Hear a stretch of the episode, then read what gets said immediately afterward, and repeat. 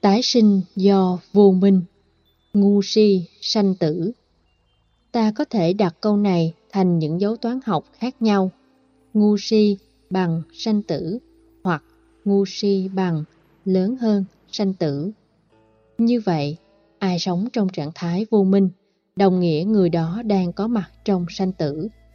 Hoặc ở vế thứ hai, ai bị ngu si khống chế và chi phối thì người đó sẽ bị đọa lạc trong sanh tử luân hồi. Dù muốn thoát khỏi, dù có thiện chí và nỗ lực đi nữa, kết quả vẫn nằm trong vũng lầy của sanh tử mà thôi. Ngu si có thể hiểu nôm na như trạng thái mê mờ, thiếu sáng suốt. Cụ thể nhất là không vững định được chánh tà, thiện ác, tốt xấu, tiêu cực và tích cực. Các làn ranh giới giữa các cặp phạm trù đối lập vừa nêu trở nên mờ ảo, hư hư, thật thật. Do vậy, người sống trong trạng thái như thế dễ dàng bị ngộ nhận. Thay vì quyết định cái tốt thì họ lại theo cái xấu. Thay vì ủng hộ cái tích cực thì họ lại đồng tình cho những cái có hại đối với bản thân và tha nhân. Vì thế, ngu si trong Phật giáo là bạn đồng hành của khổ đau, là đầu mối của các bất hạnh và là dây mơ, rễ má của những rắc rối, bế tắc trong cuộc đời. Để giải quyết các vấn nạn, dù ở cấp quốc tế, quốc gia, cộng đồng, gia đình hay cá nhân, thì vấn đề quan trọng nhất, theo Đức Phật vẫn là giải phóng vô minh. Khi vô minh hết, mọi thứ đều sáng tỏ, rõ ràng. Mọi quyết định, chấn thân, tham gia vào việc gì cũng mang lại lợi lạc, an vui, hạnh phúc và bình an. Một phương diện khác của ngu si là ngộ nhận và hiểu sai vấn đề. Ngộ nhận và hiểu sai do hai yếu tố quan trọng cấu thành hậu quả tệ hại, đó là học không đến nơi, nghị không đến chốn. Cũng có thể do thiếu các phương tiện nghiên cứu, thiếu các dữ liệu đối chiếu và chứng minh, thiếu các hỗ trợ cần thiết để mang một vấn đề nào đó ra ánh sáng. Do vì thiếu kiến thức mà rất nhiều người đã đánh giá sai người khác, sai sự kiện, vấn đề, làm cho tương quan xã hội, trong đó họ là một thành phần, trở nên nghiêm trọng và bế tắc. Do vì động cơ ganh tị hay thiếu tùy hỷ mà rất nhiều người đã cố tình đánh giá một vấn đề trắng thành đen, đen thành trắng, dẫn đến thế giới thực tại bị phản ánh một cách sai mờ. Đức Phật dạy, nó vẫn là con đẻ của vô minh. Hậu quả trực tiếp của tâm ngu si là đẩy con người sống với hàng loạt mê tín dị đoan, dẫn đến những niềm tin sai lầm, thậm chí ảo tưởng, vọng tưởng, điên đảo, bế tắc. Một ứng dụng tương tự khác của ngu si là không bao giờ giải quyết vấn đề một cách dứt điểm. Đôi lúc nó đứt bóng dưới nhiều hình thức là thiếu dứt khoát nhưng lại lầm tưởng mình đang sống với vai trò cẩn thận. Con đẻ của vô minh bao giờ cũng kéo ghi mình lại như một lực trói buộc. Nó tự tạo ra hàng loạt các lý luận, biện hộ để ta cảm thấy logic và đánh đồng với bản thân chân lý. Cho nên, thay vì dấn thân phụng sự, ta lại chùng bước, ngỡ ngàng, sợ hãi, an phận thủ thường. Có một số tình huống, vô minh nhập vai và hóa thân thành sự bạc nhược, nhưng lại làm cho người nhận thức có cảm giác mình đang sống với tâm từ bi và có tình người. Thay vì nghiêm trị cái xấu, vẫy tay chào cái tiêu cực, nói không với bất hạnh, thì người đó cứ nghĩ rằng Thôi, tôi đang thực tập lòng từ bi, đang sống có tình thương, cho nên những việc này tôi cho qua hết. Tôi không xem nó là vấn đề gì cả.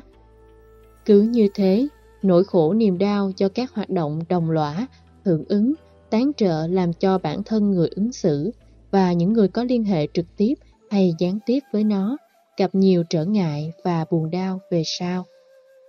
Hậu quả nghiêm trọng nhất của vô minh là vẫn bị rơi rớt trong sanh tử luân hồi, ở nghĩa tương đối lẫn tuyệt đối. Theo Đức Phật, người phàm và thánh khác nhau ở chỗ, người phàm sống nhiều với các phản ứng, nhận thức và thái độ cũng như hành động của vô minh – trong khi một bậc thánh vẫy tay chào vĩnh viễn nhờ chuyển hóa tưởng thức thành trí. Ở bài kinh Trung Bộ, ta đã học rất nhiều lần về ba cấp độ nhận thức. Tưởng tri, thức tri, tuệ tri còn được gọi là liễu tri. Tưởng tri đặt trên nền tảng của sự suy luận, đôi lúc là tưởng tượng. Có những suy luận đúng quy luật, phương pháp dẫn đến phán đoán, loại suy, quy nạp, diễn dịch chuẩn với thế giới hiện thực. Nhưng cũng có rất nhiều tưởng tri dẫn đến tình trạng quan trọng hóa vấn đề mà lẽ ra nó không như thế, không nên bị áp đặt và cảm nhận như thế. Thức tri là nhận thức bằng mắt, tai, mũi, lưỡi, thân và sự phán đoán của ý thức nói chung. Yếu tố này phụ thuộc vào môi trường hoàn cảnh rất cao nên không phải phán đoán nào của giác quan cũng đúng với thực tại. Những ngộ nhận trong đánh giá, những thiếu sót dữ liệu quan trọng dẫn đến kết luận sai, phán đoán sai, hành xử sai gây nên rất nhiều hậu quả mà chúng ta trở thành nạn nhân trước tiên. Chỉ với tuệ tri thì con người mới có khả năng toàn triệt một cách tối đa sai lầm và hiểu lầm. Tuệ tri bằng cách nào để ta không chịu hậu quả nghiêm trọng, nhất là rơi rớt trong sanh tử, luân hồi. Trong rất nhiều bài kinh, bao gồm các bản kinh trung bộ, có nói Để vẫy tay chào vô minh thì phải sống với kiến thức về duyên khởi. Không chấp nhận nguyên nhân đầu tiên, nguyên nhân khởi thủy dù nó được gán cho duy vật, duy tâm, duy chúa hay bất cứ duy nào. Bên cạnh đó, ta phải ứng xử vấn đề và giải quyết các vấn nạn trên nền tảng nhân quả qua công thức. Quả là nhân của khổ đau, quả là nhân của hạnh phúc. Để ta có cái nhìn toàn diện, chứ đừng bao giờ chỉ thấy bế tắc mà không thấy hạnh phúc được giải quyết bằng con đường chân chính, đó là bát chánh đạo hay còn gọi là trung đạo. Muốn hỗ trợ cho tầm nhìn tuệ giác, ta cần phải thừa nhận quy luật của thời gian tạo ra tiến trình vô thường qua ba chiều, quá khứ, hiện tại, vị lai. Tiến trình vật chất xảy ra với mọi sự vật hiện tượng làm cho chúng ta phải thừa nhận tính không thực thể là một quy luật tồn tại trong tự thân của chính nó và biến nó trở thành cái khác. Vô thường, vô ngã là một cặp bài trùng. Vô thường chỉ thời gian, vô ngã chỉ không gian.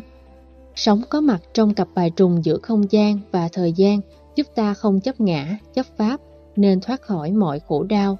Đó là cách thức ngắn nhất để ta chặt đứt gốc rễ hoặc nhánh lá của vô minh, gọi chung là trạng thái ngu si.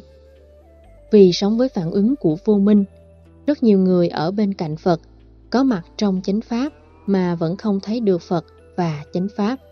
Sống trong giải thoát lại khởi lên sự triền phược. Hậu quả nghiêm trọng nhất, tuyệt đối nhất của vô minh là khiến ta bị luẩn quẩn, bế tắc, nay thế này, mai thế kia, kiếp này thân phận này, kiếp khác thân phận khác. Không tìm ra được con đường để giải quyết các vấn nạn một cách lâu dài.